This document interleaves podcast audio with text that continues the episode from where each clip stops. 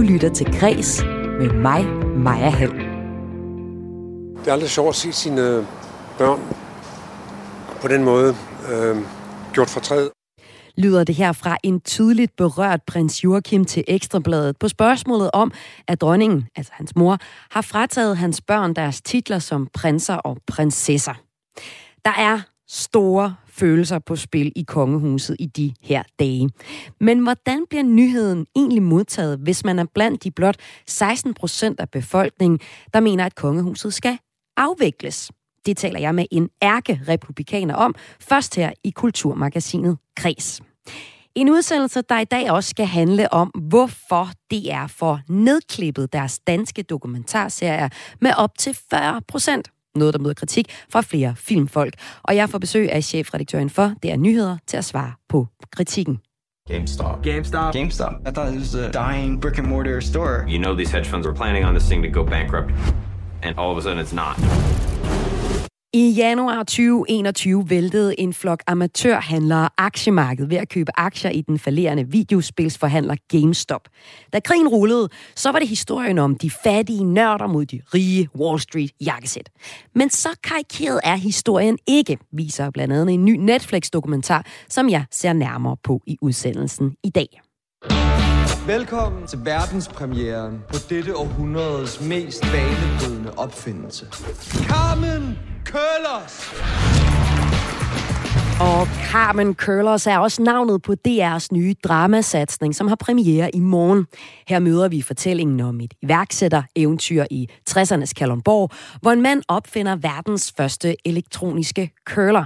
Jeg taler med manuskriptforfatteren bag og med en museumsmedarbejder om, hvad det er, der er fakta og hvad der er fiktion i serien om et af Danmarks faktisk største eksporteventyr i nyere tid. Det her, det er Græs i dag. Mit navn er Maja Hall. Velkommen til. Bølgerne går højt i kongehuset i de her dage. I går kom det frem, at dronning Margrethe har frataget prins Joachims fire børn deres titler som prinser og prinsesser, så de fremover bare er grever og komtesser af Montpessat. Ifølge en pressemeddelelse er det en beslutning, der bunder i et ønske om, og nu citerer jeg, at skabe rammerne for, at de fire børnebørn i højere grad skal kunne forme deres egen tilværelse, uden at være begrænset af de særlige hensyn og forpligtelser, som et formelt tilhørsforhold til kongehuset som institution indebærer. Ikke desto mindre var det en tydelig berørt Joachim, som øh, Ekstrabladets, prins Joachim undskyld, som Ekstrabladets reporter i dag fangede på gaden i Paris for at høre hans reaktion på, at hans børn har fået frataget deres titler. Jeg er, det er vi alle sammen meget øh, ked af det. Det er, det er aldrig sjovt at se sine øh, børn på den måde øh, gjort fortræd, og de står selv i en situation, de ikke forstår. Hvor længe har de vidst det? Jeg fik fem dages varsel. Jeg fik fem dages varsel, siger prins Joachim her til Ekstrabladet. Og der er ikke nogen tvivl om, at det var for lidt tid, der er store følelser på spil i kongehuset for ham og i hele kongehuset netop nu. Men for en ægte, vaskeægte republikaner er det her vel godt nyt. Altså godt nyt, at medlemmer af kongefamilien nu rykker et skridt nærmere os dødelige. Klaas Tejlgaard, velkommen til dig. Mange tak. Du er studerende, du er debattør, og så er du fuldblods republikaner og mener, at kongehuset skal afskaffet. Er du glad for, at dronningen har frataget prins Joachims fire børn deres titler som prinser og prinsesser? Altså jeg vil sige, at øh, på det personlige plan, der tror jeg også, at øh, der forstår jeg prins Joachim og hans familie, at det må føles helt forfærdeligt øh, at være midt i sådan en familiefejde, som det tyder på, det er. Øh, og på den måde blive udstødt af familien. Så jeg ved ikke, om jeg vil sige, at jeg er glad for det. Øh, på det principielle plan kan jeg måske glæde mig over, at det her det er del af en sådan løbende normalisering af kongehuset, som i mine øjne i virkeligheden er øh, en, en, en sejr for os republikanere, fordi at kongehuset ligesom får fjernet bid for bid af den særstilling, som det ellers normalt i, i, igennem årene har haft. Ikke? Øh, men jeg vil nok sige, jeg kommer ikke til at sige, at jeg er glad for den her beslutning, fordi jeg har også set interviewet med prins Joachim, og jeg tænker, at det må være, øh, det må være forfærdeligt øh, i hans situation. Og så kan man sige, jo jo, han kommer jo stadig til at være greve og alt det der, men sådan på det personlige plan, der har jeg sympati øh, for ham og hans familie. Ja, der er i hvert fald øh, nogle følelser på spil også over for hans, hans mor. Men øh, hvis vi ja. nu tager din modstand af kongehuset, hvorfor er du principielt imod et kongehus? Jamen, det er ret simpelt. Altså, jeg går ind for demokrati, jeg går ind for frihedsrettigheder, og jeg går ind for meritokrati. Øh, så det vil sige, jeg kan godt lide, at vi har mulighed for at stemme om, hvem det er, der skal styre landet, hvem der skal være øverst ansvarlig for øh, ja, staten Danmark. Og så kan jeg godt lide, at vi alle sammen er frie individer med fuldstændig lige rettigheder. Og så kan jeg samtidig også godt lide, at hvis folk sidder i en magtposition, øh, at de så har gjort sig fortjent til den på en eller anden måde gennem arbejde, eller hvad man nu øh, kunne forestille sig, at de er kvalificeret til den post, som de betjener. Og kongehuset er jo den diametrale modsætning til både demokrati, til frihedsrettigheder og til meritokrati. Og det er derfor, jeg er imod det. Øh, fordi kongehuset er en institution, som ikke er demokratisk valgt. Vi vælger ikke vores statsoverhoved i Danmark. Vi vælger ikke vores monark, og vi kan ikke slippe af med vedkommende, hvis vi synes, det er en forkert monark. Derudover, så de kongelige har ikke de samme frihedsrettigheder som os andre. De kan for eksempel ikke vælge deres egen religion, og i praksis lever de jo som, øh, øh ja, hvad kan man sige, en, en guldrendet slavetilværelse, hvor deres liv i høj grad er planlagt for dem, og hvor de ikke kan vælge deres livsvej særlig frit. Og derudover, så er det jo ikke en position, de har arbejdet sig til, det her med at være i kongehuset. Nogle ja, har måske født giftet sig til, til det, eller men de er sig født til det. Til det. Ja. Og jeg og synes simpelthen, at øh, vi skulle sige, at de principper, som vi ellers hylder med demokrati, frihedsrettigheder og meritokrati, dem skulle vi til at leve op til og mm. afskaffe kongehuset. Så det er egentlig det, der, det er mit principielle standpunkt. Ja, og lige de her dage, så øh, går bølgerne så også usædvanligt højt i kongehuset, men øh, meget tyder på, at, øh, at danskerne er faktisk rigtig glade for kongehuset. I januar der lavede Analyseinstituttet Hvilke en undersøgelse for Jyllandsposten, som viste, at mere end 70 procent af danskerne bakker op om kongehuset. At nogle mennesker så er så øh, seriøse omkring den opbakning, det mærkede du jo så faktisk, Klaas Tejlgaard, da du i anledning af kronprinsens fødselsdag arrangerede en demonstration mod øh, kongehuset på Amalienborg Slotsplads for år tilbage. Øhm, du, du, du og nogle venner tog et papskilt med, med, med påskriften Afskaf kongehuset og blandede jer i øh, festlighederne der. Men, men hvad skete der så? Jamen, vi blev faktisk øh, overfaldet. Øh, ikke sådan med slag og den slags, men altså, der blev kastet genstande efter os, drikkevarer og så videre. Der blev råbt efter os og skubbet til os og flået i os. Og da vi havde været på Slotspladsen i en rum tid, jamen, der begyndte folk så at tage vores papskilte og rive dem i stykker, mens de skubbede rundt og begyndte at true os øh, med tisk. Øhm, og så forlod vi så Slotspladsen. Jeg havde egentlig i sinde at blive for at få mit skilt tilbage, men øh, min ven mente, vi skulle smutte, så det gjorde vi så. Så altså også mange følelser på, blad, på øh, ja, blandt øh, folk, der er, er meget royale, det var jo ligesom det, I på værste vis øh, fik at mærke for tilbage, da I lavede den her demonstration. Grunden til, at vi taler om kongehuset i dag her i Kulturmagasinet Kreds, det er fordi, at der i går eftermiddags eh, kom en pressemeddelelse fra kongehuset, hvor eh, de oplyste, at beslutningen om at fratage prins Joachims børn deres titler som prinser og prinsesser, det er en, beslutning, der er kommet i går, og, og den ligger i forlængelse af en beslutning fra 16 om, at kun kronprins eh, Frederiks ældste søn, prins Christian, forventes at modtage apanage i fremtiden. Til Ekstrabladet, der siger prins Joachim, at den beslutning først skulle gælde fra det år, børnene fyldte 25 det var i hvert fald, hvad han havde fået at vide. Mm. Men meddelelsen fra kongehuset, den træder så i kraft allerede efter nytår 2023 altså. Klaas Tejlgaard, du øh, ønsker kongehuset afskaffet, du har demonstreret mod det, men i den periode, dronning Margrethe har været regent, der er opbakningen til kongehuset steget fra 42 procent til 72 procent.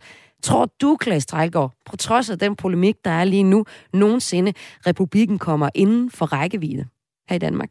Ja, Ja, det gør jeg, og jeg tror, at øh, vi får en republik i Danmark inden for min levetid. Øhm, og hvad kan man sige? Selvfølgelig, det skal jeg også sige, men det mener jeg nu helt oprigtigt, at der er belæg for at sige. Fordi den opbakning, vi har til kongehuset lige nu, skyldes med øh, ikke Mette Frederiksen, sorry, dronning Margrethes øh, person. Øh, hun har gjort det rigtig godt som monark.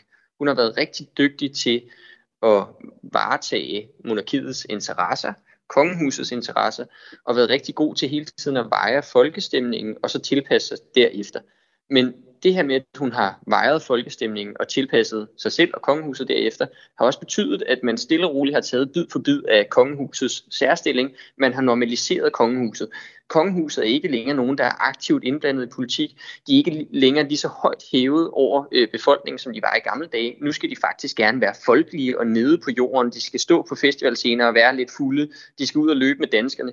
Øh, og det betyder også, at den her særlige øh, status, som de har haft, altså den her nærmest sådan ophævet øh, status, hvor de har været på en pedestal, jamen den er begyndt stille og roligt at blive pillet væk. Og det er helt strategisk, fordi at det er en måde at købe sig selv tid på.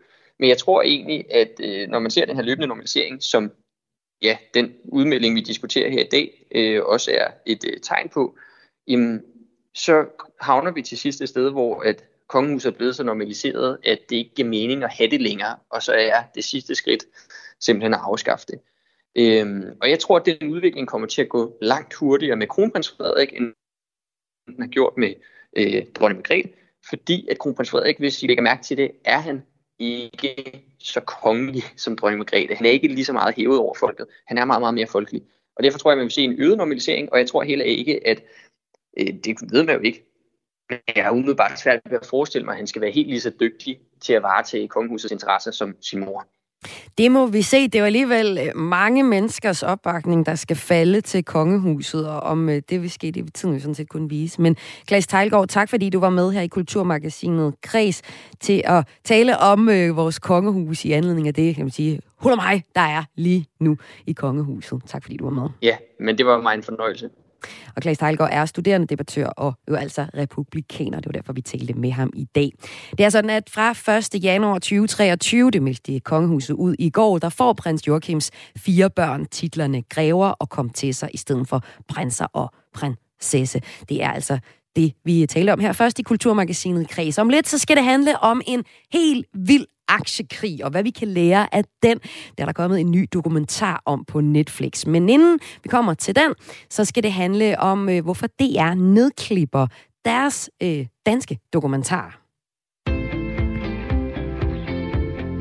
Du lytter til Græs med mig, Maja Hall. Danske dokumentarfilm er i verdensklasse og vinder priser på stribe på de internationale filmfestivaler. Men når du ser danskproduceret dokumentarfilm på DR, så kan du langt fra være sikker på, at du får hele dokumentarfilmen at se. Ofte forklar, forlanger det er nemlig, at dokumentarfilmsproducenter klipper en kortere version af filmen, så den passer bedre til DR's sendeflade. Hvis man går ind på DRTV lige nu for eksempel, så drejer det sig blandt andet om dokumentarfilm som Mester Graversen, Mod de blindes verden, Forglem mig ej og dokumentarfilmen Det store europæiske cigaretmysterium, der alle ligger i nedklippede versioner. Det her, det kritiserer flere dokumentarister, vi har talt med. Og jeg har nu øh, chefredaktør med ansvar for dokumentar og event i DR Nyheder med til at svare på øh, kritikken. Thomas Falbe, velkommen til dig. Tak skal du have. Tilbage i juli, der lavede vi her på Kulturmagasinet Kreds et indslag, hvor en lyddesigner og en film instruktør og en bestyrelsesmedlem i brancheorganisationen Danske Filminstruktører rettede en skarp kritik mod DR for den her praksis med i nogle tilfælde at vise nedklippede versioner af dansk produceret dokumentarfilm. Prøv lige at høre, hvad lyddesigner Peter Albrechtsen sagde dengang. Altså, det er jo film, der har rejst verden rundt på festivaler og blevet nomineret til, de, til diverse priser. Og når de så skal vises for den store offentlighed på tv, så vælger man at øh, kun vise en del af filmen, hvilket jeg jo synes er helt vildt mærkeligt. Altså forestille sig, altså en, en parallel vil være, at man havde et maleri, som man ville sætte op på et museum, men museet sagde så, når man, øh, den her ramme, vi har til maleriet, den kan altså kun rumme to tredjedel af maleriet. Så vi skal lige en tredjedel af maleriet væk. Altså det ville jo være et ramaskrig uden lige. Da vi havde Albrechtsen med i juli, havde DR på grund af sommerferie ikke mulighed for at svare på kritikken. Og derfor er vi jo glade for at have dig med i dag, Thomas Falbe. Og jeg kunne godt tænke mig at høre dig, bare helt indledningsvis, hvorfor skal danskerne ikke kunne se de danske dokumentarfilm i deres fulde længde på DR? Jamen, det, det vil jeg rigtig gerne svare på. Jeg synes, øh, I har, I har været dygtige til at få det til at, at lyde som om, at det er noget, øh, store onde DR øh, finder på for at skade øh, de her dokumentarfilmsværker mest muligt. Øh, og det vil jeg sige, det er jo den stik modsatte interesse, vi gør. Det er en øh, udbredt øh, praksis. Det har det været i mange, mange år over hele verden, at hvis man indgår i et samarbejde med en broadcaster, altså os, der skal sende en dokumentarfilm, så er der nogle præmisser, man er underlagt. Blandt andet, hvis vi skal vise det på DR1 i, øh, i primetime, så er formatet øh, typisk øh, 58 minutter. Så det er ikke tale om, at, sådan, at DR modtager et øh, stort kunstnerisk værk, som vi så tager en stor heksaks og groft klipper ned og maltrakterer for at vise det den ringest mulige version til, til brugerne. Vi vil sådan set sammen med producenterne, tilrettelæggerne, instruktørerne øh, gøre mest muligt for at få dansk dokumentarfilm ud til flest mulige øh, danskere. Og det er en proces, der starter lige så snart vi indgår i en øh, dialog med, med producenterne eller instruktørerne om en dokumentarfilm, og de kommer til os med, siger, hvordan kan vi få det til at, øh, at ramme skærmen og flest muligt øh, på den bedst mulige måde. Det er noget af den ekspertise, vi har i det er at sige, hvordan er det faktisk, vi når flest muligt brugere med et givet, øh, om det er en dokumentarfilm eller noget andet. Mens uh, producenter de har nogle andre ekspertise omkring indhold selvfølgelig, og, og hele den kunstneriske del af det. Øh, og de to ting skal øh, møde hinanden. Mm. Men, Men Thomas det, det, det, Falbe... Det, er meget vigtigt. Må lige, ja. Jeg skal lige svare færdigt. Det, det er ret vigtigt at forstå, at der er, der er meget stor forskel på, øh, på den brugssituation, man er i som, øh, som bruger af dokumentarfilm. Hvis man vælger at gå ind i en biograf og se en dokumentarfilm, hvor det typisk er det, at de lange versioner bliver, øh, bliver lavet til, fordi øh, det, der er forventning som biografpublikum gænger en helt andet, end når man sætter sig foran sit øh, fjernsyn øh, en, øh, en mandag aften øh, til, øh, eksempelvis. Så det er to meget forskellige situationer, som faktisk ikke helt kan sammenlignes. Og derfor er analogien med, øh, med et museum, som skulle øh, maltraktere et, øh, et maleri for at få det til at passe til rammen, heller ikke helt rigtigt, for det er også to meget forskellige øh, situationer, som mm. er som ikke er helt sammenlignelige. Men øh, kunne man ikke planlægge sig ud af det? Nu er jeg med på, at du siger, at, at øh, det passer ikke helt, som jeg forstår dig sige det, ind i, i DR øh, Flow øh, men kunne man ikke lægge de, øh, kan vi kalde dem, fulde versioner ind på DR TV, altså online? Øh, jo, den, det argument har jeg selvfølgelig også hørt, og det vil sige, det gør vi også en gang imellem. Og det er heller ikke sådan, at øh, alle dansk producerede dokumentarfilm, som det er, indgår i et samarbejde med i en eller anden fase, så øh, øh, skal passes ind i et, øh, i et flow-program eller en primetime øh, udsendelse, hvor det er de her 58 minutter. Det tager vi faktisk stilling til fra gang til gang, hvor vi vurderer også hvad potentialet er, hvor bredt kan vi nå ud med den her dokumentar. Så der er nogle dokumentarfilm, hvor vi siger, at den her tror vi faktisk på i en øh, biograffilms længde version godt vil kunne nå et bredt publikum. Mm. Det er der en række eksempler på, vi har gjort med nogle dokumentarer. Så det er altså en, en vurdering fra gang til gang på, øh, på hver projekt. Men, men, men jeg vil sige, øh, øh det der med at sige, så skulle vi bare have forskellige versioner liggende på DRTV. Det er, det er også en lidt øh, misforstået opfattelse af, hvordan øh, brugen af streamingtjenester er. Fordi de gange, vi har gjort det, og det har vi gjort i enkelte tilfælde, der har det faktisk haft en lidt modsat effekt, at det faktisk ender med at forvirre brugerne, eller gøre det svært at finde ud af, hvad er det faktisk for en dokumentarfilm, man kan få eller se, hvis man vælger Altså bliver de forvirret, fordi at længden er, er længere på DRTV, eller hvad? Ja, hvis der skal ligge flere forskellige versioner af det samme produkt ude, mm. er ikke nødvendigvis noget, der gavner udbredelsen af dokumentaren. Og det vil sige, det er jo den interesse, vi har til fælles med instruktørerne og producenterne, at vi vil faktisk gerne øh, hjælpe dansk dokumentarfilm. Vi vil gerne have, at det når så bredt et publikum som overhovedet muligt. Øh, og det prøver vi at stille noget af vores ekspertise og platform til råd for, at det faktisk kan gøre det deler vi fuldstændig den ambition med, med producenterne. Men der er nogle, nogle vilkår og nogle brugssituationer, som er ret forskellige, hvor man ikke bare kan sammenligne det at gå i biografen en aften for at se en, en øh, dokumentarfilm, med det at være derhjemme foran tv-apparatet og se en, en dokumentarfilm, eller blive mødt med den i på en almindelig flowkanal. Det er to meget forskellige situationer. Og lige for øh, alle skyld, lad os tage et, et par eksempler. Nu øh, hørte vi før fra Peter Albrechtsen. Han har været lyddesigner på filmen Forglem mig ej, der lige nu ligger på DRTV i en, ja lad os kalde det, nedklippet vision. Dokumentaren øh, følger en gruppe kvinder på et sted for ugifte gravide kvinder i Sydkorea og giver et indblik i den situation, de står i, hvor bortadoption ofte er den eneste mulighed, og øh, den er blevet nomineret til både en Robert og en Bodil-pris. Peter Albrechtsen fortalte tidligere på året, da vi havde med, at øh, det, han havde været nødt til at, at klippe en karakter ud af filmen, for at få den ned på de øh, 52 minutter, der var plads til hos DR. Men han fortalte også, at øh, de var nødt til at ændre radikalt på filmens udtryk.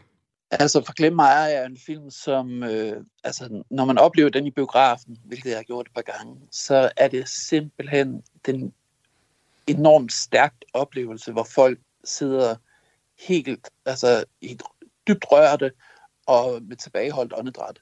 Og hvorfor gør de det? Det er fordi, det er en film, der tager sig tid til at være langsom, dvælende, stille, og øh, netop i kraft af det udtryk øh, har så meget power og har en utrolig øh, rørende effekt.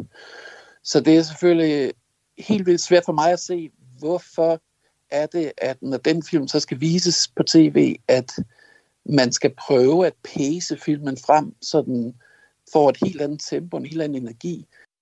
Lød det altså her for Peter Albrechtsen, og med mig har jeg stadig Thomas Falbe. Øh, det du fortæller, det er, at de gerne vil styrke danske dokumentarfilm. Så når du hører det her, øh, synes du så i virkeligheden, at det er en kunstner, der ikke rigtig kan se ud over sit eget projekt, og sådan er lidt forblændet af, hvor, hvor god den er i, i fuld længde? Nej, jeg, jeg er fuldstændig enig i, at det kan være to meget forskellige oplevelser. Om man ser den ene eller den anden øh, version af, af en dokumentarfilm eller et, et mere kunstnerisk værk, det er vi helt enige om. Men bare lige anhold, det er ikke os, der sidder og, øh, og klipper i det. Det er sådan set en dialog, vi fra begyndelsen indgår med producenterne og øh, tilrettelæggerne, instruktørerne af dokumentarfilm, mm. hvor man kan sige, at det er en præmis, at hvis, hvis den skal på DR1 for eksempel, så er der nogle bestemte formater, man skal overholde. Ellers er der alternativer. Så kan den blive vist på DR2, hvor vi sender længere dokumentarfilm, men hvor udbredelsen, altså hvor mange der så øh, vil møde den, vil være meget lavere. Så det er jo noget af det valg, man skal, man skal indgå i. Og så igen, så er det en vurdering fra gang til gang. Der er en række dokumentarfilm, hvor vi siger, at her tror vi faktisk på, at det kan sagtens fastholde øh, et meget bredt publikum, som er på DR1 væsentligt, væsentligt anderledes end hvis en den, der for eksempel vælger at gå i biografen og se en dokumentarfilm, det er man nødt til at have respekt for. Det er et meget, meget bredere publikum. Mm. Men vi har eksempelvis gjort det med Candice-filmen, som fik stor succes, som blev vist i sin fulde længde på, øh, på DR1. Også The Lost Leonardo, den, ja og jagten på fodboldhackeren, mm. som vi lige har premiere på ja. for nylig. Så, så det sker jo også. Hvor vi, siger, vi, ja. går, hvor vi går ind og tager nogle individuelle vurderinger i forhold til at sige, hvad kan, hvad kan den her dokumentarfilm mm. være? Og så nævnte jeg jo så også de eksempler, hvor du siger, at de har en dialog om, at de skal klippes øh, ned. Der er for eksempel mod de blindes verden, den er nedklippet med cirka 26 procent, og øh, den store europæiske cigaret, øh, cigaretmysterium, så er det 37 procent. Altså, øh, Thomas Falbe, jeg tror alligevel, der vil sidde nogen og lytte med lige nu, som øh, siger, at hvis man klipper mellem 25 og 40 procent i en dokumentarfilm, så er det et helt andet udtryk. Er det okay, at, at brugeren egentlig ikke ved det, når de ser det? Eller er det bare helt forvirret? Når man har det sådan? Øh, jeg er ikke lige med på, øh, hvad, hvad det skulle gøre tænker... ved, ved brugerens forhold til det, men, men jeg siger jo, jeg anerkender fuldt ud, at det kan være to meget forskellige oplevelser. Skal man så ikke øh, orientere om det, for eksempel værker. på DRTV?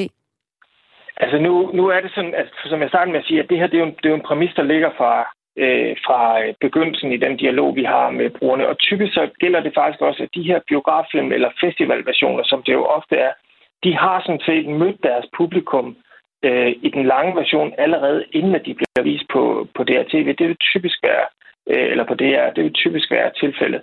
Så øh, jeg er ikke sikker på, at det er, er sådan rigtig relevant for rigtig mange brugere, om det er den ene eller anden version, der, der ligger tilgængelig. Det, det er måske for en lidt, med, øh, lidt mindre målgruppe. Øh, og, og for at få perspektiverne på, altså så vi, vi taler måske fire til seks titler om året i forhold til den samlede mængde af samarbejder, vi indgår i, hvor den her diskussion har været introduceret på øh, fra starten. Og de producenter, som vi har et samarbejde med, og det er jo mange forskellige hen over øh, forskellige år, øh, de oplever altså ikke rigtigt det her som et stort problem. De ved godt, at hvis de også skal ud på det internationale marked med deres øh, film, så det er de samme vilkår, de bliver mødt med. Det er ikke noget, der er unikt for, for DR. Det er det samme på TV2. Det er det samme på det internationale marked, hvor man siger, at der er en version, der er målrettet et biografpublikum, og så er der en version, der er målrettet de store broadcast-tv-stationer. Det er det samme over hele verden, og derfor vil de oftest også have en interesse i faktisk at, øh, at have præcis den her tv-version, for det er det, der gør det muligt at få det vist på øh, broadcast-stationer øh, rundt omkring i hele verden. Thomas Falbe, chefredaktør med ansvar for dokumentar og event i DR Nyheder. Tusind tak, fordi du var med i Kulturmagasinet Kreds til at svare på den kritik, som er kommet fra nogle af dokumentaristerne. Velkommen.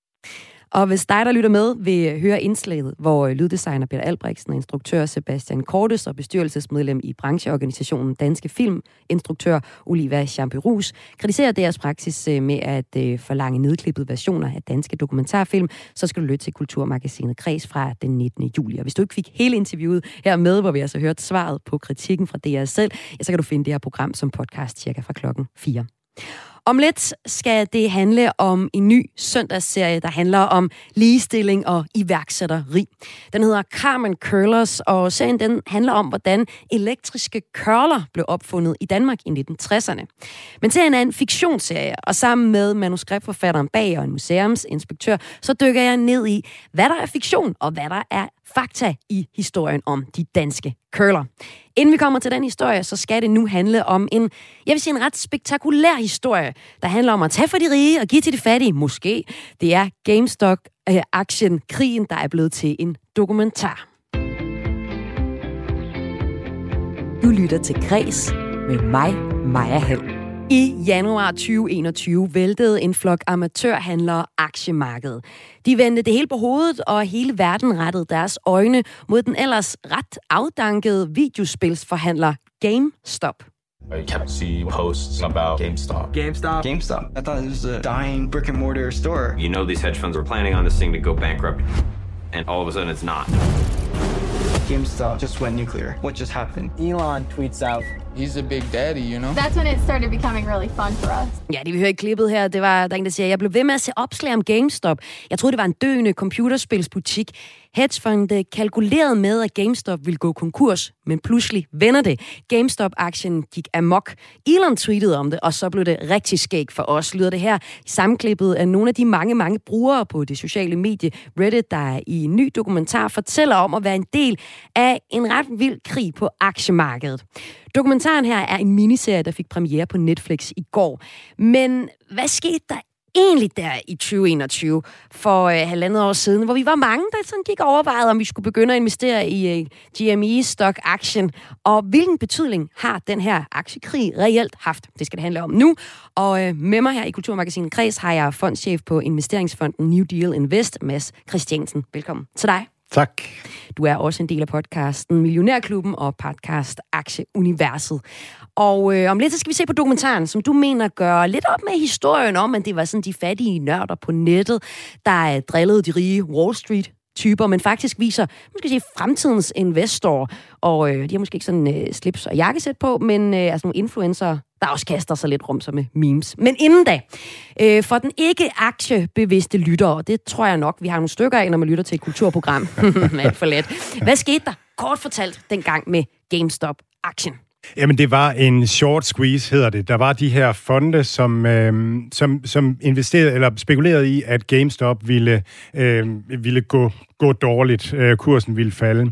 De gjorde det, de lånte aktier af nogen, der havde aktierne, solgte dem i markedet, og så var planen, at de skulle købe dem igen, når de var blevet de meget tænkte, billigere. de skulle blive rigtig rige på, at GameStop var en videobutik, eller Ja. computerspilsbutik, ingen gik ind i, ikke? Ja, lige præcis. Gik, gik nedenom og hjem. Altså, at man skiftede fra, digi- eller fra fysisk distribution til digital distribution af spil. Desværre så, så for dem, så gik det jo ikke på den måde. Øhm, GameStop var faktisk blevet for billig på det tidspunkt, og, øhm, og derfor begyndte aktiekursen at stige. Og det er sådan noget, man leder efter, når man skal kigge ind på aktiemarkedet. Er der nogen, der ikke har regnet regnskaberne ordentligt ud, og er noget blevet for billigt? Det er vel egentlig nøglen her, ikke? Jo, det er det. Det gælder om at købe billigt og sælge dyrt. Øhm, hvis man shorter, så sælger man først og køber senere. Faren ved at shorte, det er, at hvis det er sådan, at, at aktiekursen stiger med 5, 10 eller 100 100 gange, jamen så har man tabt 5 eller 10 eller 100 gange sin investering. Hvis man omvendt har købt en aktie, jamen så kan man kun tabe de penge, man har investeret. Og det var derfor fondene lige pludselig, selvom de måske ikke havde investeret særlig meget, så da aktiekursen på GameStop gik fuldstændig amok, jamen så, så var de truet på deres eksistens, og en af, af fondene, Melvin Capital, endte med at måtte dreje nøglen om, og investorerne i Melvin Capital havde tabt deres penge. Og ja, det var så ligesom konsekvensen af det, og der var jo så også nogen, der sad og høstede nogle penge i den anden ende. Hvem var de? Jamen, de private øh, havde købt op af aktien. Det, øh, fondene tog fejl. Altså, GameStop var billig, som du sagde, på det tidspunkt, og var en god investering. I min podcast Aktieuniverset havde jeg der i oktober, fire måneder før de gik krallemuk, der havde jeg en, en familiefondsforvalter fra USA ind og fortælle om, hvorfor hans fond havde købt GameStop-aktier. Så den var for billig. Og det er nok humlen i det her, det er, at de private har indsigt og, og kan kommunikere nok til, at de rent faktisk kan gennemskue, om noget er billigt billigt eller dyrt. Og det interessante, det er også, hvor de kommunikerer. Fordi øh, det er ligesom om, det er blevet demokratiseret en smule. Det er i hvert fald, der er nogen, hvis man taler positivt om den her GameStop-krig, øh, så er det demokratiseringen af aktiehandel. Fordi på hjemmesiden, eller det sociale medie Reddit, så var der flere, der mødtes under et underforum, der hedder Wall Street Bets, og taler om, hvad har man lyst til at købe aktier i. Og her var GameStop blandt andet en øh, ting, der blev talt om. Den her, den aktie er ret billig. Det kunne være, at vi kunne øh, tjene noget, hvis vi begynder at købe dem masse af de her aktier. Og øh, det er så de her mennesker, som den her nye Netflix minidokumentarserie kigger ned i. Her er øh, dengang i 2021, da vi fortalte om historien, øh, kan jeg huske i Kulturmagasinet Kreds, hvor der var flere, der gerne ville lave øh, hvad hedder det, spillefilm om øh, historien. Så var øh, den, sådan, den store historie, det var sådan de fattige mod de rige. Det var sådan en Robin Hood-historie, hvor øh, at det var de fattige nørder på nettet, der drillede nogle rige Wall Street-typer i jakkesæt. Men du mener jo sådan set, at den her Netflix-miniserie øh, giver et lidt andet billede. Hvad viser den? Ja, vi, vi ser ind i de her folk, som egentlig prøver at leve af at, at være på nettet. Og der er masser af dygtige unge mennesker på nettet. Der er influencer, og der er folk, der sælger, øh, der, der hjælper brands med at sælge. Der er også folk, der lever af at handle aktier, og folk, der lever af at handle kryptovaluta. Og det er egentlig kernen af det. Det her, det var dygtige mennesker, som så en mulighed, og tilfældigvis gik det ud over nogle rige fonde, som var positioneret forkert. Og så det her meme-begreb betyder, at noget går viralt. Og det, der gik viralt, det var, at lige pludselig så var der en situation, hvor de store, de var fanget i nogle skæve positioner, som de havde svært ved at komme ud af. Og så gik det viralt, at hey, hvis vi køber op i de her aktier, så kan de store fonde ikke få købt deres aktier tilbage, og det vil sige, at de risikerer at skulle købe til 10, 20, 100 gange den oprindelige pris, som de startede med at sælge til. Så nogle af de mennesker, man møder i den her dokumentar, der er for eksempel sådan en lidt øh, influencer-rapper-agtig type, der står og ser sådan lidt bøvet ud. Han er sådan en af de typer, der hopper med på det her, og køber nogle aktier i det. Og så bliver der jo lavet de her memes, de her sjove billeder, hvor der ligesom er sådan hele universet omkring Reddit, der bare elsker at tage pis på dem, der har styr på det hele. Mm. Altså de her Wall Street-typer, ikke? Så det bliver jo sådan både konkret nogle mennesker, der var sådan, øh, jeg kan ikke tjene noget. Jeg har måske også siddet lidt i klemme under krakket i 2008, og øh, vil faktisk gerne tjene nogle reelle penge. Og så er der ligesom alle dem, der bygger en fed historie op ovenpå. Ja. Så det er lidt dem, man møder. Ja, og det, man kan sammenligne det med marketing. Altså, vi har en mulighed her, hvis vi bliver mange om det, så, så kommer det til at gå godt. Så det er marketing, det handler om at brænde igennem derude på internettet, og det er jo noget af det, som de dygtige derude formår at gøre. Men det er også et blik ind i den her nye kultur med unge mennesker, som altså som, som gerne vil leve af at være på nettet. Jeg tror, at mennesker til alle tider har let efter det der, der gør, at man kan læne sig tilbage og ikke skal lave særlig meget. Og det er der mange, der gør på nettet, og nettet giver mulighed for det. Og som du var inde på, så nettet gør også spillepladen lidt mere lige. Altså for, for 30-40 år siden, der havde almindelige mennesker ikke adgang til informationer på samme måde, som de har nu. Så, så de professionelle investorer har ikke den samme fordel mere, som man havde i gamle dage. Så, så de lugter blod, øh, de unge derude, og der var jo nogen, der tjente virkelig mange penge på det også. Ja, fordi grad. det var faktisk en god aktie. Og det, man har faktisk tjent penge på det. Altså, det er jo, altså, det er jo millionervis af kroner, som nogen har tjent på den her. Nogle af de små øh, der investerede i det, ikke? Ja, de dygtige, der op, op, opdagede det først, og ligesom fik det bredt ud, jamen de tjente rigtig, rigtig mange penge, og det bliver også skildret i serien. Og så bliver de skildret lidt som nogle nørder, nogle af dem, men nogle af dem er også de her dygtige folk, som, som gennemskuer casen, og en anden er sådan en, der virkelig formår at, at markedsføre øh, casen på YouTube og, og på Reddit. Men det er jo sjovt, fordi man griner også lidt af det, ikke? Fordi han har sådan en ja. YouTube-kanal, hvor han sidder med omvendt kat på, og laver sådan en syv timers lange YouTube-video, hvor han bare sidder og siger, så sagde jeg til nogle penge, og så mistede jeg lige mega mange hår, så tjener lige en masse. Blablabla. Det bliver sådan hurtigt, man, man kan slet ikke tage det seriøst. Modsat, når man ser et, måske dig og nogle af dine kollegaer, nu står du her i en helt almindelig sweater, men sådan i, ellers i slips og, sådan, og en masse Excel-ark, og øh, der kører en masse grøn skrift bag på skærmen, og det ser sådan meget seriøst ud. Ikke? Altså det er ligesom to generationer af investorer, der møder hinanden i, i det her Fuldstændig, ja. Altså, det er, det er en ny generation, og vi, vi er gamle. Nu, nu sætter du mig, nu, nu, sætter du mig i bås med de gamle. Ja. Men, men vi står sådan lidt og kigger, hvad, hvad, hvad pokker er det, de laver? Ja, for og... hvad får I egentlig ud af det nu? Altså, du sidder jo selv og holder øje med markedet. Altså, hvad, hvad siger den her historie og det, der er efterspil dig? Det, alle, alle, alle investorer leder efter afkast, så, så de her folk, de har været ude efter afkast, og, og, og, og lige nu er de private investorer fuldstændig smadret tilbage, fordi aktiemarkedet har været nedad i, i, i lang tid efterhånden. Men, men altså, øh, spillepladen er blevet mere lige, og, og de, de private har lugtet, at, at de har rent faktisk en chance. Og så er den her internetkultur, altså, det er noget, som kommer til at blive mere og mere øh, fremadrettet. Det er det, som min fond øh, handler om, det er temaet, det er digitalisering af verden, og de bliver større, og de giver nogle, nogle andre fordele og ulemper for, for individer derude. Ja, hvad for eksempel, hvad er fordelen? Jamen, det er, det er dels det her med, at man kan at man kan mobilisere en masse stemmer samtidig. Vi havde, øh, vi havde på Facebook havde vi Black Lives Matter, hvor at, at vi har en gruppe svage, som i mange, mange år ligesom har, har råbt og skrejet om et eller andet, men aldrig rigtig blevet hørt.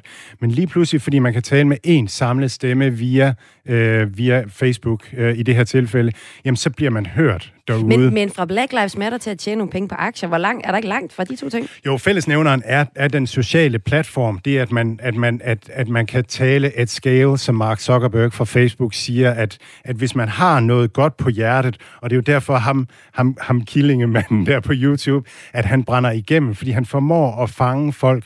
Så det handler ikke og så meget... Og killingemanden, det er ligesom ham, der starter med ja. at sige, jeg har regnet ud, GameStop bliver solgt for billigt lige nu. Det er her, vi skal satse vores penge. Det er ham, der mobiliserer tropperne, ja. ja. Og, og, øhm, så, så det handler ikke så meget om, om du har distributionskanalerne. Det handler om, om du, om du virkelig siger noget, der rører folk, og om du kan sige det på en måde, der rører folk derude. Og så er det her vel også afslutningsvis også et, et eksempel på, at reelt set, så er vi bare flere og flere, der interesserer os i aktier. Det er ligesom, man har gjort op med måske øh, den der, øh, for, hvor åh, aktier det er sådan noget farligt noget, som kun nogle meget liberale typer går op i. Det er ligesom blevet noget, rigtig mange snakker om. Vi har selv et super øh, populært øh, podcast her på Radio 4, der hedder Overskud, der jo netop handler om det. Så det er vel altså noget, der rører danskerne, det her i det hele taget. Der er en større og større bevidsthed om, at det er nødvendigt at, at investere. Lige nu, hvor inflationen er høj, jamen så, så bliver penge mindre værd. Og det er derfor, det er vigtigt for alle mennesker at få investeret, få købt noget, penges købekraft falder og falder, og det skal man undgå med sin opsparing, så det er super vigtigt. Og det er der mange, der bliver opmærksom på, men det er også blevet nemmere at investere på grund af internetbanker, og netop på grund af, at, at viden er mere tilgængelig for alle, også individuelle investorer. Og det er altså noget af det, som den her Netflix-serie om GameStop-aktiekrigen fortæller. Den hedder Eat The Rich, og ligger altså lige nu på Netflix. Og med mig til at tale om den, der havde jeg her fondchef på investeringsfonden New Deal Invest, Mads Christiansen. Tusind tak, fordi du var med. Velbekomme, Maja. Og nu her i Kulturmagasinet Græs, der skal det handle om DR's nye store dramaserie, som handler om et dansk iværksætter-eventyr. Du lytter til Græs med mig, Maja Hall. Velkommen til verdenspremieren på dette århundredes mest banebrydende opfindelse. Carmen Køllers! Ja, nu skal det handle om DR's store dramasatsning Carmen Køller, som har premiere i morgen. Det er en serie, som fortæller erhvervseventyret bag de elektriske køler, eller papillotter kender du måske som, der faktisk blev opfundet i Danmark i 1960'erne. Serien følger både ledelsen bag fabrikken, men vi møder også de arbejdende kvinder, som forændrede deres liv, da de kommer ud på arbejdsmarkedet gennem fabrikken Carmen Curlers. Og så går serien også helt tæt på de små op- og nedture, der er i udviklingen af de her elektriske curler.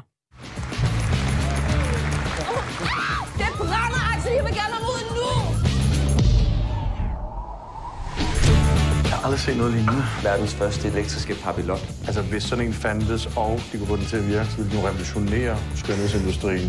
Tror de? Den vil blive verdensberømt. Ja, her fik vi lige en lille bid fra traileren til deres dramaserie Carmen Curler, som det skal handle om nu. Og nu kan jeg sige uh, velkommen til manuskriptforfatteren bag serien, Mette Heno. Velkommen til dig. Tak. Og tillykke med den nye serie. Tusind tak.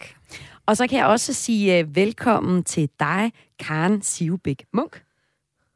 Skal jeg lige høre, om jeg er der med, Karen? Ja. Hej Karen, velkommen til. Du er Hej. overinspektør og projektleder på udstillingen om Carmen Køllers på Museum Vestjylland. Og du ved rigtig meget om ja. øh, virkelighedens historie bag den her fabrik, Carmen Køllers, som rent faktisk lå i Kalundborg. Og Carmen Curlers er inspireret af virkelige øh, hændelser, og øh, nu skal vi tre dykke ned i tre punkter, hvor øh, seriens fiktion og virkelighedens historie møder hinanden. Og med det ene, det første, vi skal tale om, det er din hovedperson, Axel, som i serien bliver spillet af skuespiller Morten He, og som er den her ambitiøse iværksætter bag Carmen Curlers. Og ham har du skabt, og vi skal høre om dine overvejelser omkring ham, men han er baseret på en virkelig figur, der hed Arne Bybjerg. Så øh, hvem er, var han, Karen? Jamen, Arne Bybjerg var en øh, fyr, som blev født på et beskedent husmandssted i Jyderup, og som havde et kvik hoved. Øh, han øh, blev handelsskoleuddannet og sendt til Østen på en øh, gummiplantage, hvor han øh, tjente en masse penge. Og så vendte han tilbage til Vestjylland, og øh, der fandt han på at sælge fjernsyn. Og det var lige det rette tidspunkt at gøre det på, der i starten af 60'erne, slut 50'erne. Så det tjente han også en del penge på. Men han var aldrig rigtig interesseret i, i pengene som sådan. Det var mere at se tingene blomstre og gro. Mm. Så, øh, så han, øh, han, han kom på det her med at investere i de her øh, elektriske papillotter.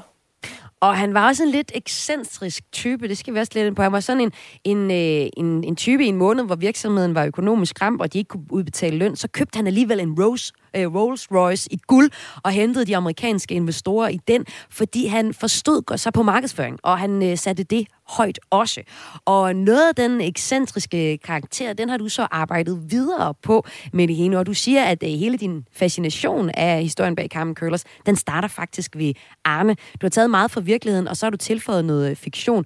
Hvordan har du skabt øh, ham her, Axel, som han hedder i øh, Carmen Curlers, i din øh, fiktionsserie, hvordan har du skabt øh, hans karakter? Altså, jeg har jo grundlæggende taget rigtig meget fra øh, Arnes personlighed. Det var det, der fascinerede mig helt fra starten. Altså den der entreprenante iværksætter, som, øh, som drømmer, og som, øh, og som er meget mere modig end alle os andre. Øh, så jeg har ligesom taget hans øh, øh, grund-DNA og, øh, og skabt en karakter ud fra det. Og så har jeg så, øh, altså fordi at, øh, at det her er en tv-serie og fiktion, og vi har rigtig mange afsnit, så har jeg så også skulle give ham nogle øh, mørke sider, som jeg ikke er 100% sikker på, at han havde, eller har i virkeligheden. Han lever jo faktisk stadig. Øh, så jeg har taget alt, alt det, som var øh, det fascinerende, og det, der kan fortælle en historie, og som kan være med til at give en motor, både til et plot og til en super kompliceret karakter. Det har jeg ligesom taget, og så har jeg lagt øh, en fiktion oveni, og det er også derfor, at vi øh, valgte på et tidspunkt at ændre hans navn. Fordi oprindeligt så hed han faktisk Arne Bybjerg, da vi startede med at udvikle. Men øh, det blev lidt en spændetrøje for at kunne udfordre karakteren. Mm. Øh, plus at der jo også er nulevende familiemedlemmer og folk, der har været omkring fabrikken og sådan noget, som... Øh, hvor at det er sådan lidt, man skal træde lidt varsomt, tænker jeg nogle gange. Ja, så det er vigtigt for dig, at det også er din øh, serie, altså det er, det er din historie, fiktionsserien, den også, altså det er tydeligt, at det er fiktion. Simpelthen. Ja, ja, det er meget vigtigt, og ja. det har vi også arbejdet rigtig meget med i formen, altså at den bliver fortalt sådan lidt larger than life, og mm. den har nogle, øh, sådan nogle visuelle greb, som i hvert fald gør, at man er ret sikker på, at det ikke er en dokumentarfilm. Ja, og det skal vi nemlig også snakke lidt mere om. Og jeg synes, at det er spændende, du siger, at Axel bliver, har også en mørk side. Nu har jeg fået lov til at sneak peek og se første afsnit. Og lige nu, så er jeg bare totalt på hold med ham. Jeg er bare der. Han er bare en iværksættertype. Det er løvens hule om igen. Og jeg han er inde. Han får, jeg er ikke ude endnu. Øh, men det, det kan jo være, jeg kommer det. For der er også nogle mørke sider, kan jeg høre. Nu skal vi se på et andet nedslag. Vi har tre øh, nedslag i, øh, i serien, vi skal prøve at kigge på. Fordi det er sjovt at se, hvor meget virkelighed der er i sådan en historie, som er en stolt historie i Danmark. Og det andet nedslag, det er så husmandskonen Birte. I serien, der møder vi øh, en kvindelig karakter, skuespiller Maria Rossing, spiller husmandskonen Birte, som ved seriens start egentlig ikke interesserer sig for hår overhovedet. Det er noget pjank og pjat. Og øh, det er også gennem hendes blik, vi så møder hovedpersonen Axel, som vi lige talte om. Hun er ikke en karakter hentet fra virkelighedens verden, øh, men hvorfor har du så valgt at, at have hende med alligevel?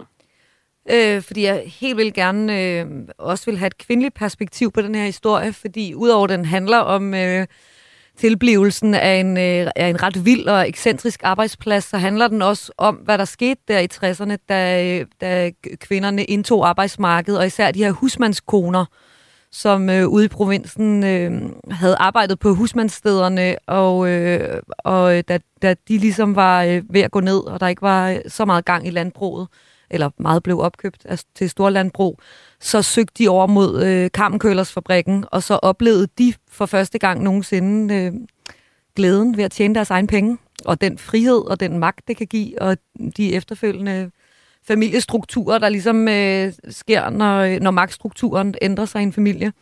Så hun blev ligesom øh, opfundet for at give både det perspektiv, som, øh, som jeg synes tematisk er øh, altså virkelig spændende og vildt, og så også bare fordi, at øh, altså, det er jo en fiktionsserie, og hun er en fed karakter.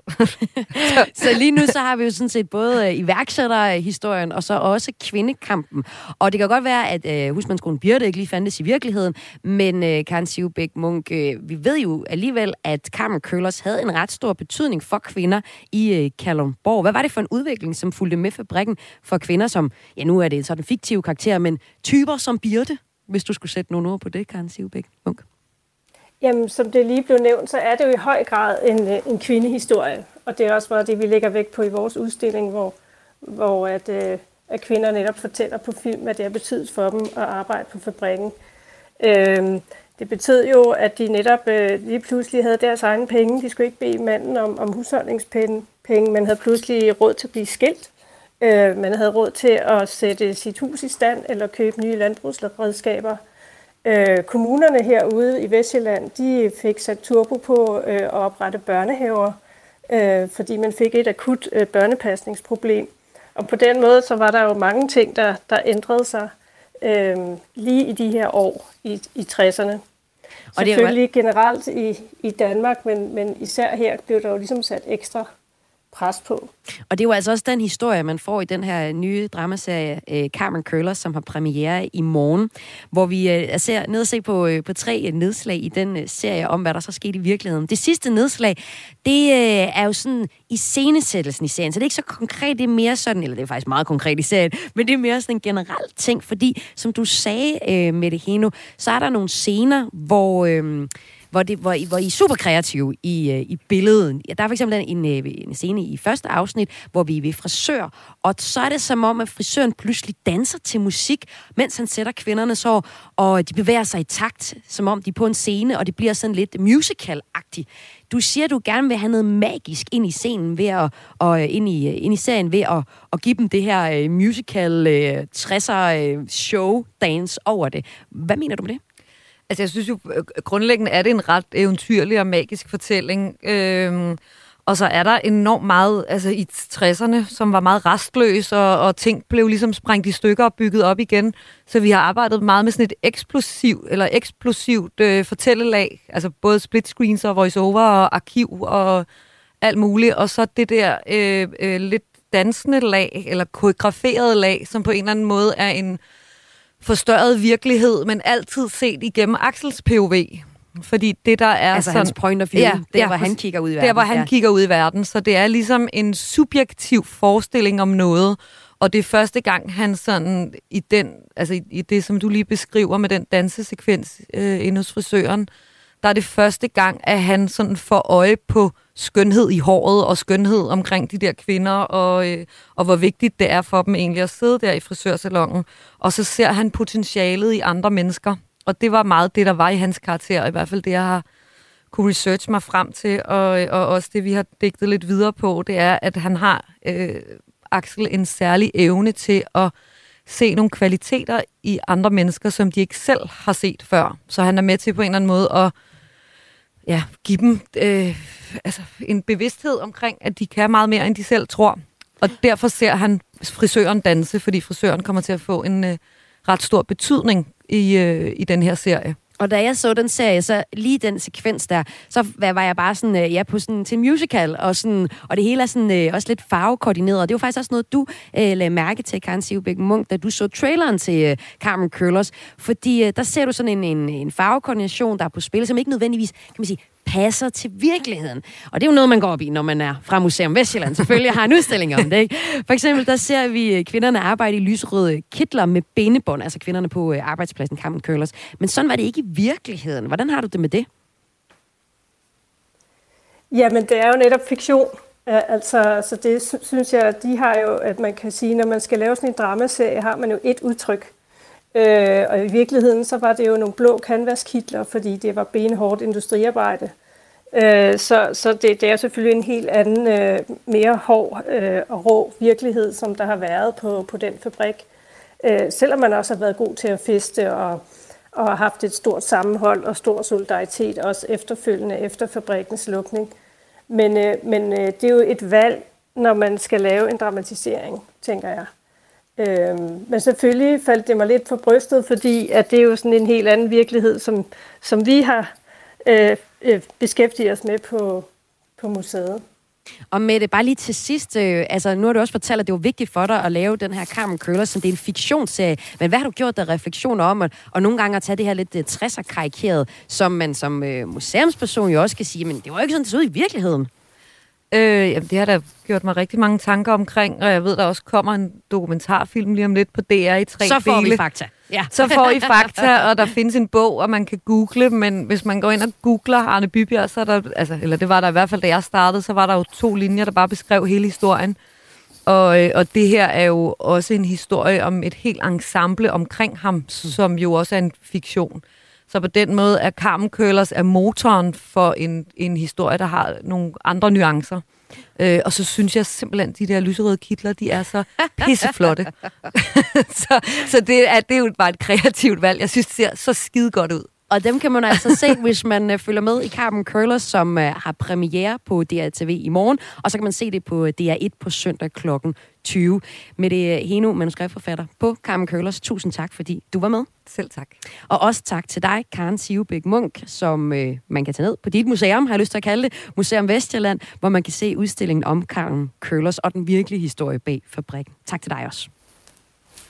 Jo, tak. Du lytter til Græs med mig, Maja Hall. Rapperen bag det her mega hit Gangsters Paradise, han hedder Coolio, han er død.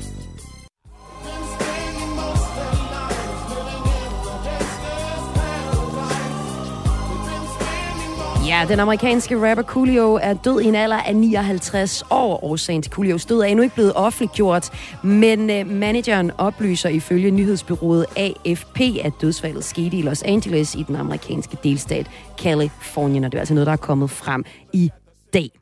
Mega-hittet Gangsters Paradise, som I lige hørte lidt af her, den er fra 1995, og det var Coolios gennembrud, og øh, det var også soundtracket til filmen Dangerous Minds.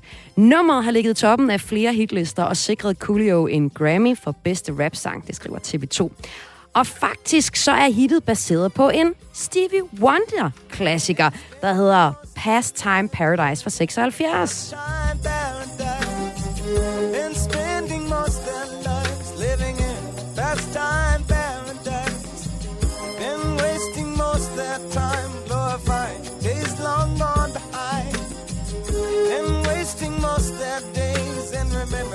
Ej, man kan nemt høre, at det her, det var øh, et øh, nummer, som Coolio er, har øh, lavet Gangsters Paradise over. Her var det altså Stevie Wonder, vi hørte lidt af Pastime Paradise, som øh, Coolio har baseret sit nummer Gangsters Paradise på. Og øh, lad os som det sidste gå ud her i Kulturmagasinet Græs på nummeret altså af Coolio, som netop er død, altså på nummeret Gangsters Paradise.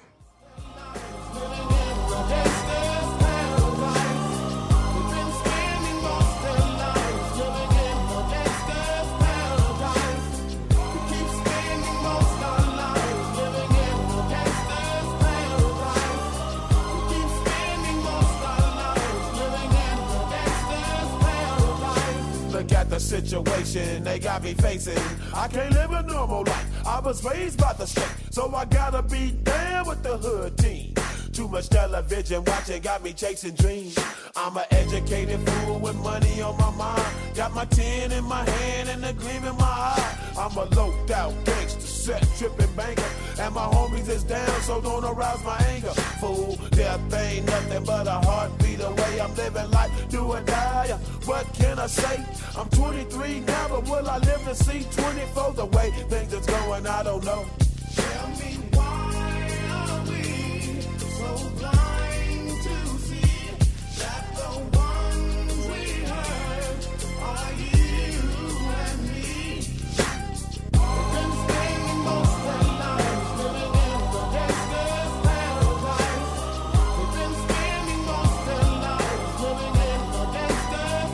Det var Kreds for i dag, et program tilrettelagt af Søren Berggren Toft, Line Grønborg Poulsen og Joachim Vestergaard Jensen. Mit navn er Maja Hall, og jeg er tilbage med Kulturmagasinet Kreds på mandag. Hvis du ikke kan vente så længe, så find programmet som podcast.